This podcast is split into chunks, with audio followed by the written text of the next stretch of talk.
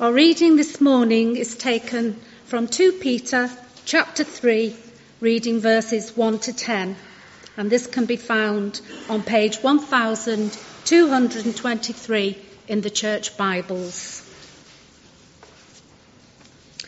The Day of the Lord. Dear friends, this is now my second letter to you. I have written both of them as reminders to stimulate you to wholesome thinking.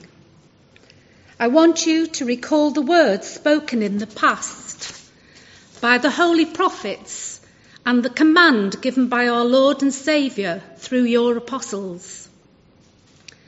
First of all, you must understand that in the last days scoffers will come, scoffing and following their own evil desires.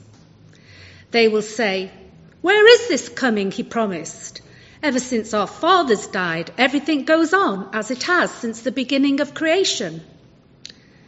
But they deliberately forget that long ago, by God's word, the heavens existed and the earth was formed out of the water and by water. By these waters also, the world of that time was deluged and destroyed. By the same word, the present heavens and earth are reserved for fire, being kept for the day of judgment and destruction of ungodly men. But do not forget this one thing, dear friends. With the Lord, a day is like a thousand years, and a thousand years are like a day. The Lord is not slow in keeping his promise, as some understand slowness. He is patient with you, not wanting anyone to perish, but everyone to come to repentance. But the day of the Lord will come like a thief. The heavens will disappear with a roar, the elements will be destroyed by fire, and the earth and everything in it will be laid bare. This is the word of the Lord.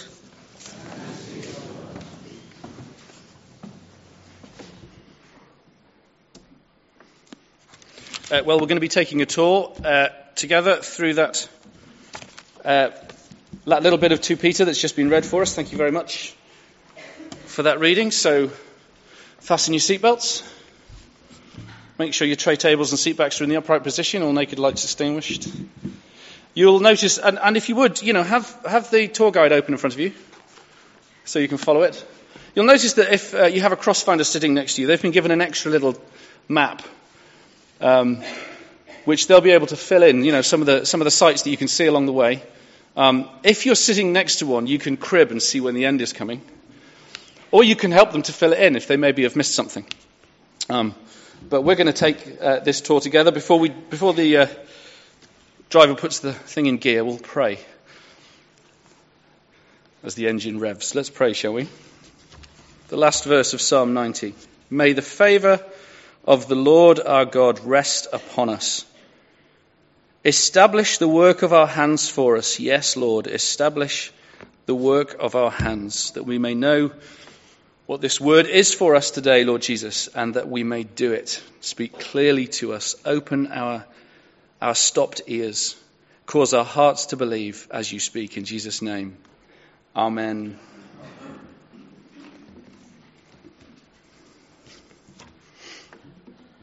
So, handbrake off, let's go. Uh, in a sermon preached in, at the end, uh, December 31st, 2016, Pastor Kong Hee told his church that God would restore to them whatever had been taken from them in 2016. That was his message to them. And he says that nothing is impossible to the man or the woman who and if you know your Bible, you'll know that the next word is believes, but he used the word dreams. He then had the congregation repeating, 2017 will be your year of restoration. And he said from a Bible passage that he twisted, um, Proverbs, I think it was, that God has to restore to you, has promised to restore to you seven times what has been taken from you. He said, God is, is going to do exceedingly and abundantly more than all you can ask or imagine. interpreting that as uh, that he's going to make you financially successful, so therefore twisting that quote from Ephesians.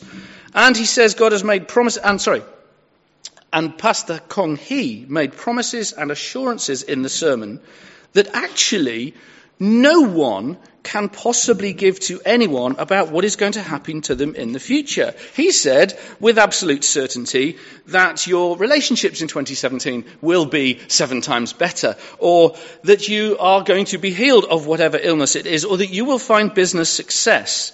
He used the text in Proverbs 29:18, without the vision people perish suggesting that the vision that you have is the divine plan and purpose for your life. What we might call, and I'm appropriating this phrase from somebody else I've heard speak on it, the dream destiny thingy.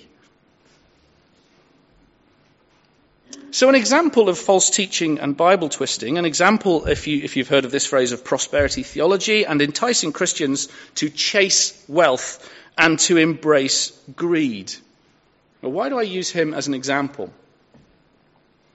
Well, in 2012, Pastor Kong Hee and five of his fellow church leaders were charged with misusing $23 million of church funds, part of which was used, or a vast majority of which was used, to fund Kong Hee's wife's pop music career. Followed by that misuse of 23 million pounds, they then misused a further 26 million dollars to try to cover up the, the misuse of the first 23. In 2015, all six men were convicted on all charges. Currently, uh, in 2016, Pastor Kong, he is a- appealing the length of his sentence. He's not appealing the conviction. He's appealing the length of his sentence, suggesting it was too strong. If you listen to him preach, he twists the Bible regularly to say what he wants it to mean. He plays fast and loose with Christian doctrine, deliberately forgetting, to use Peter's words, the power of the Word of God in both creation and preserving the world. And he appropriates the Bible using a, te- a teaching that you could call the Word of faith heresy. And he is lawless ignoring the warnings and the conviction of the secular authorities of the church that he serves in, which is in Singapore, who have actually, the secular authorities have actually sent an international communication to other countries where he is on evangelistic missions, warning them about his ministry. Now, if you know your Bible, you'll have read Romans 13. And Romans 13 says that our governments are instituted by God and do not wield the sword in vain. Those who resist their authority will incur judgment. My question would be if Kong Hee comes across Romans 13, how does he preach it? If he ever actually comes across that passage, if he ever stops scratching the itching ears of his congregation. Now go back to that sermon at the end of 2016. It's stark, isn't it? It's cruel to preach to his church from whom he stole multi millions of dollars that God would restore to them what previously has been stolen. Seven times. So I make it a little bit over $150 million that he needs to pay them back. Because apparently that's the biblical principle. We begin with this example because Peter, Peter says, listen, remember the good word. The good word of God, which you have received and which you can trust.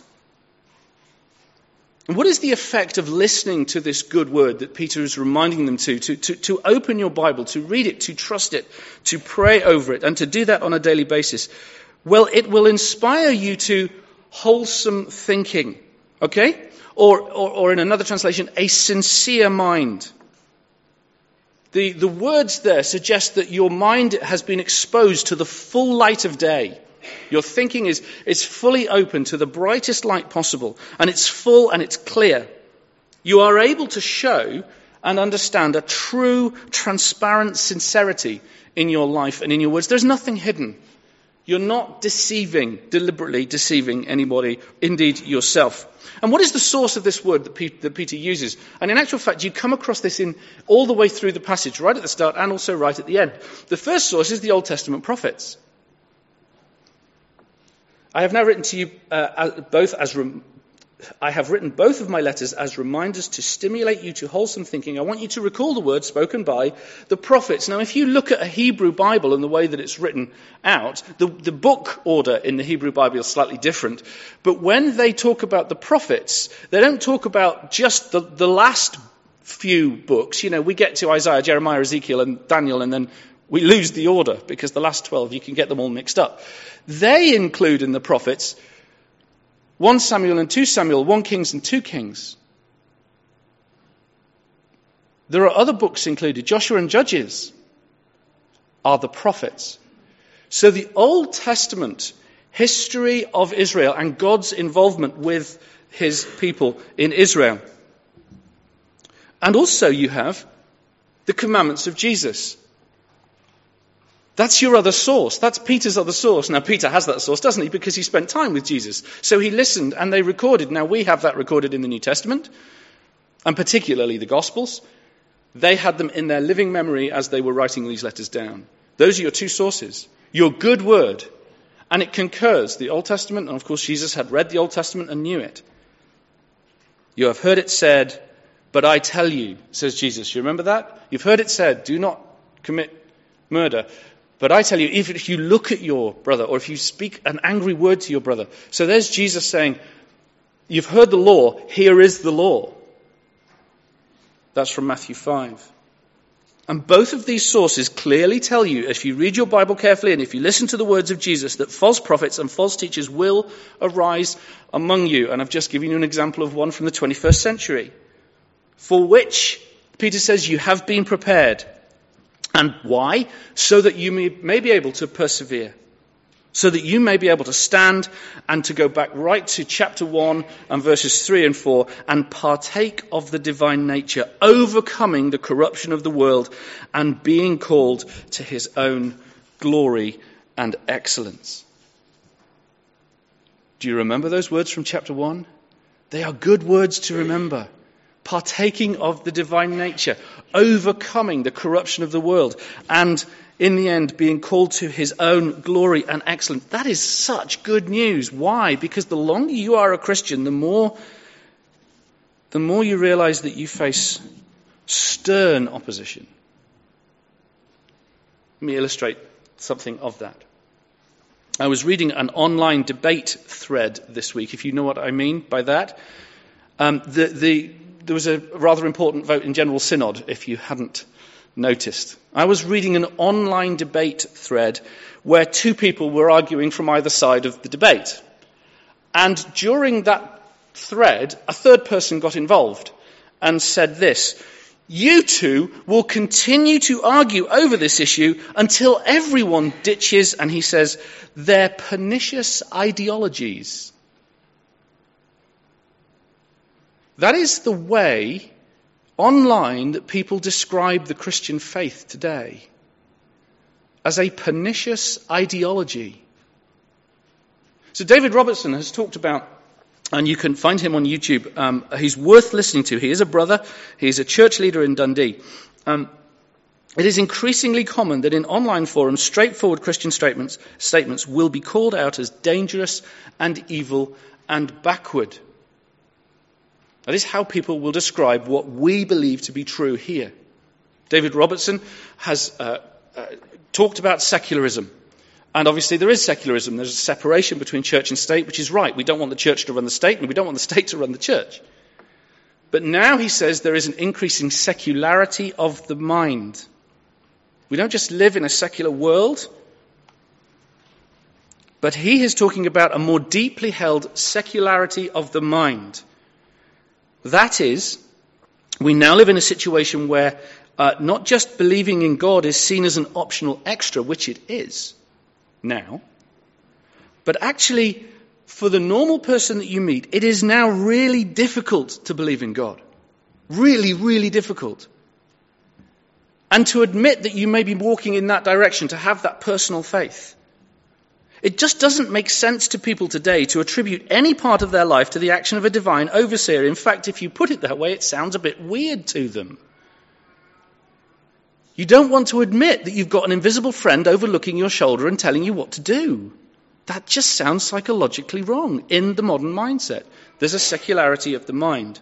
Now, David Robertson was writing uh, or had written an obituary for a newspaper of a senior politician, and, and a comment that he received on the thread of his article said that David Robertson should go back to his depraved, theocratic, fascistic faith. This is a Christian brother and church leader in Dundee today and the comment is made about someone who preaches the gospel and who understands the love and the love and the grace of the Lord Jesus. And that is how he is described. Now, to a certain extent, that makes it very difficult for us, doesn't it? But what if leaders inside the church start talking like this? These are the mockers that Peter refers to. The mockers will arise as leaders forget their role and authority and drift off into obscure notions and theories of the return of Jesus, as if God has forgotten to come back. And they forget altogether his return and seek instead to simply improve this world. Now, you have two dangers. We had the Old Testament and the New Testament before. Uh, we, ha- we are an Anglican church in the evangelical tradition. You have two dangers, one on the Anglican side and one on the evangelical side. We've already seen an example of um, the obscure notions of Bible, of Bible twisting at the start. So when we referenced Kong Hee before, some of the theories that that side of the church, the evangelical side of the church, will be into are things like, and please don't trip up over these words too much, but I'll just use these words for you as examples. Dominion theology, the word of faith movement, the new apostolic reformation, kingdom now theology, the seven mountains prophecy. These are all different ways of talking about, none of them are good news and some of them are actually represented by churches not too far away from here Chester and Manchester and, and, and closer. But they're all ways of talking about how do we get Jesus to come down? How do we get him to appear? As if God's forgotten and he needs a bit of, you know, uh, kick up the whatever. It's a wrong way to talk about that kind of thing. That's on the one hand, that's on the evangelical side. But there's another movement which forgets about the return of Jesus and concentrates on making this world a better place. Um, so take a look at yourself and then make a change. To quote Michael Jackson used in the Lego Batman movie. If you want to make the world a better place, take a look at yourself and then make a change. The nice secular gospel that we have around us.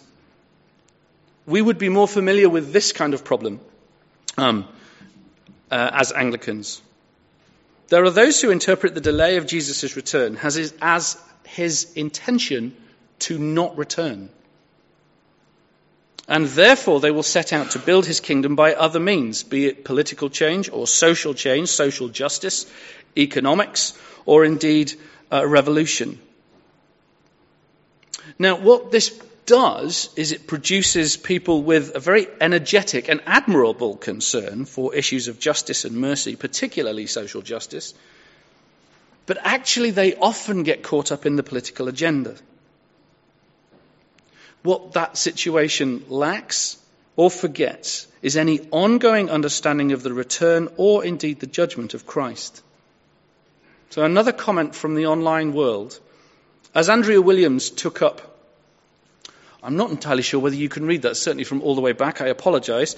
But as Andrea Williams was speaking in the, the General Synod debate this week, and she took her turn to speak in the debate um, concerning the Christian sanctity of sex within marriage and the need for sanctified lives of believers, the Twitter response happening at the time was desperately forthright, very, very strong indeed. So the top one says, Andrea preaching a sermon, sexual morality, heaven and hell depends on it. Sorry, but this is creeping me out. The next one down, here we go, heaven and hell apparently depends on sexual sin. And the bottom one, Well, then, the answer is they need to be allowed to get married in order to not be in sinful sexual relationships. Simple. That last one was from a member of the clergy. Seeking apparently to justify sinful behavior and the shock at any mention of an impending world to come. Goodness. As we sit and read that in the light of what Peter's saying, it's almost as if Peter's words are prophetic or something, isn't it? It's like Peter knew what he was talking about. This is the living word of God, applicable to every age and all of the ages that God allows if he tarries, as he tarries. So, on the one hand, we have evangelical problems and heresies, and on the other hand, we have what you might call liberal uh, heresies and problems. If we can pull out some principles, let's do that. Let's pull out some principles from what we read. Uh, I'm going to give you four. Um, here's the first one. These teachers deliberately deny the powerful Word of God. How do they do that? Well, on the one hand, you have those who will proof text, simply preaching on the same passages time and time and time again. If you listen to them enough, then you'll realize they go back over the old things. John 10:10, God, Jesus Christ has given, brought us life and life to the full. Uh, Jeremiah 29:11, uh, Proverbs 29:18. Uh, these, these, these texts get regurgitated and regurgitated and regurgitated. They don't go off, as it were, off piste onto the other Bible passages. So when you listen to um, preachers like that, just ask yourself: Do they preach the whole truth? The, the entire set of scriptures. Or on the other hand, they deny the Bible's integrity. They say, well, actually, that we can't trust the Bible today. Or they, they, they, they take bits out of context and say, look, that, that bit doesn't work. So there's teachers who deliberately deny or forget the powerful word of God. Secondly, they play fast and loose with Christian doctrine. They try to change or reinterpret historic truth. No, we haven't ever really believed that. No, that's not male and female being established in the creation of the world.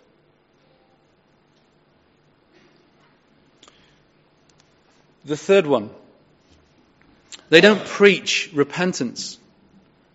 And this is relevant because of verse 9 in our passage.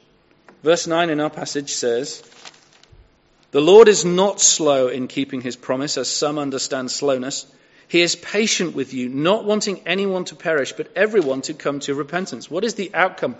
My prayer and the outcome for this sermon is that people are drawn to repentance, to come back to God. But these teachers will not preach repentance.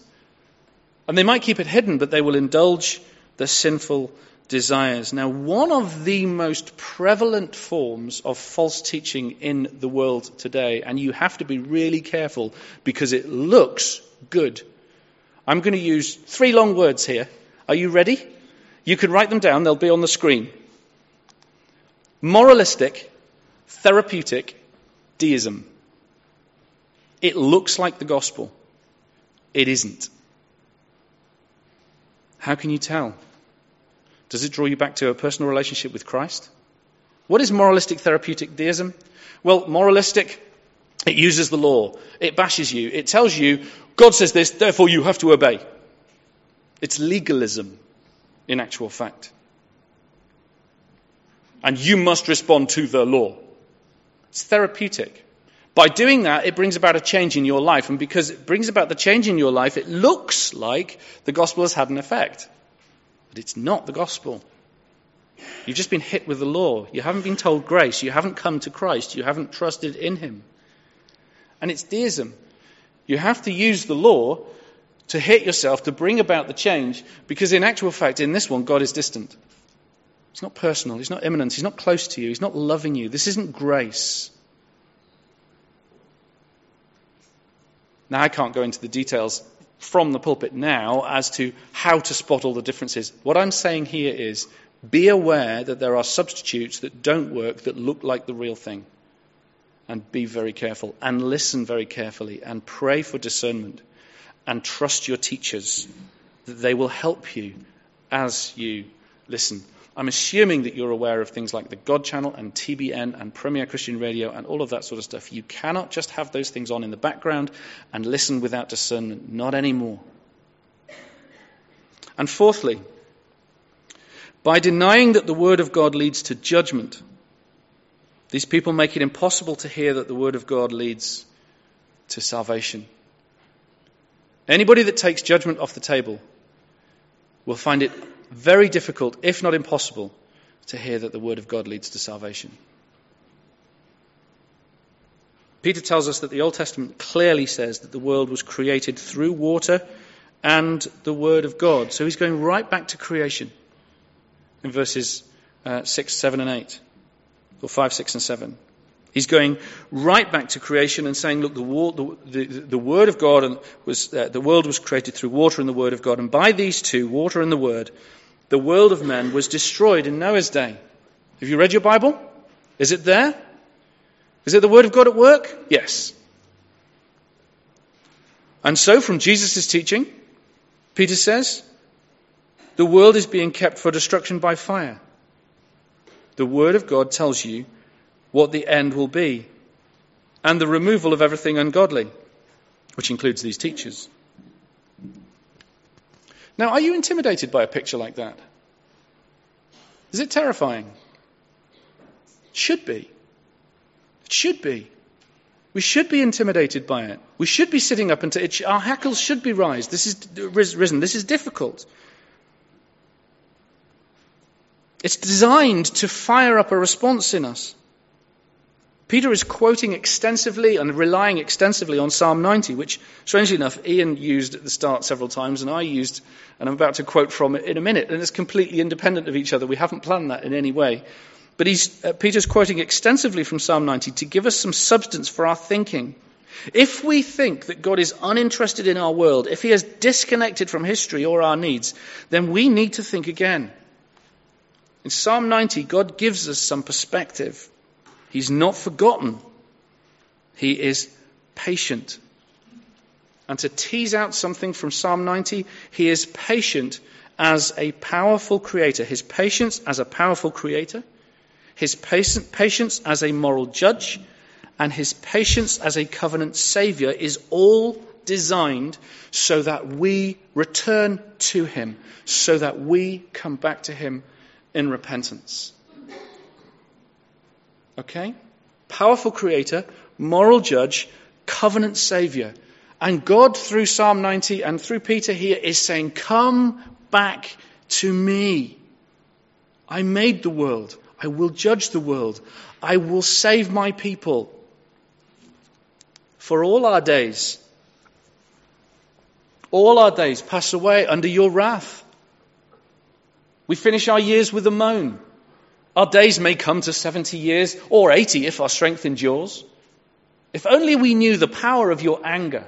If only we knew the power of your anger. Your wrath is as great as the fear that is your due. Teach us to number our days that we may gain a heart of wisdom. See how God is giving you perspective for your life there. Satisfy us in the morning with your unfailing love that we may sing for joy and be glad all our days. Make us glad for as many days as you have afflicted us, for as many years as we have seen trouble. May your deeds be shown to your servants, your splendor to their children.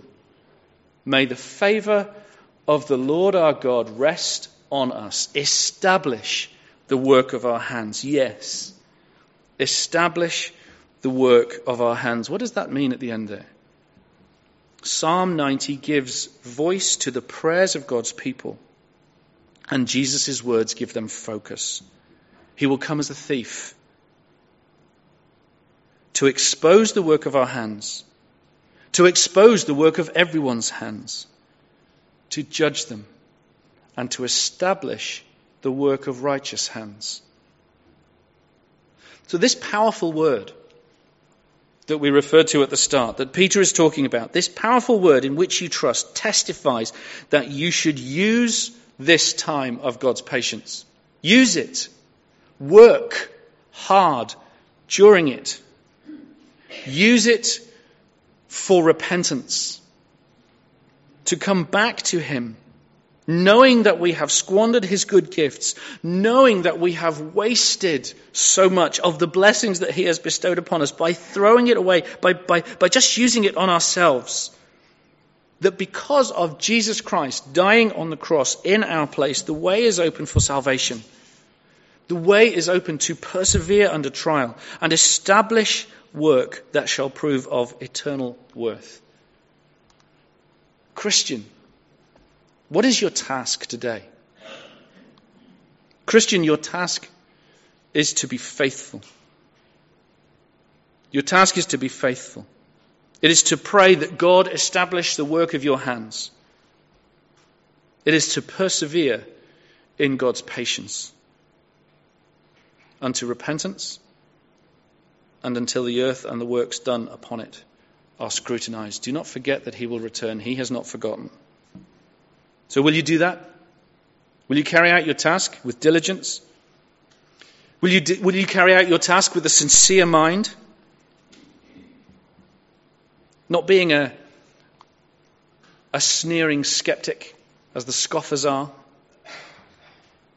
Will you trust in the holy and powerful Word of God, knowing that there will always be and still are those who join the church and lead it for their own selfish gain? Will you persevere? Let us pray that God establishes the work of our hands.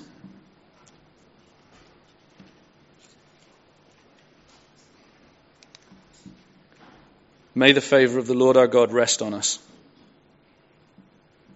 Establish the work of our hands for us, O Lord. You have called us to repentance, to return to you, to turn away from our folly and from our sin, to turn away from our best ideas and our, our highest thoughts, to lay all at the foot of the cross and to trust in the Lord Jesus, to listen to his word and to know that it is good for us and it will never fail. And so, Lord Jesus, that you may establish us in eternity and many with us. We pray for the community of Hartford. We pray for our friends and our families, our colleagues and our loved ones. Establish in them a faith, Lord Jesus, that will not fail. Call them to repentance, we pray. We long for your return. And in the meantime, we long that we may do your work faithfully and diligently and with a sincere mind. In your name, amen.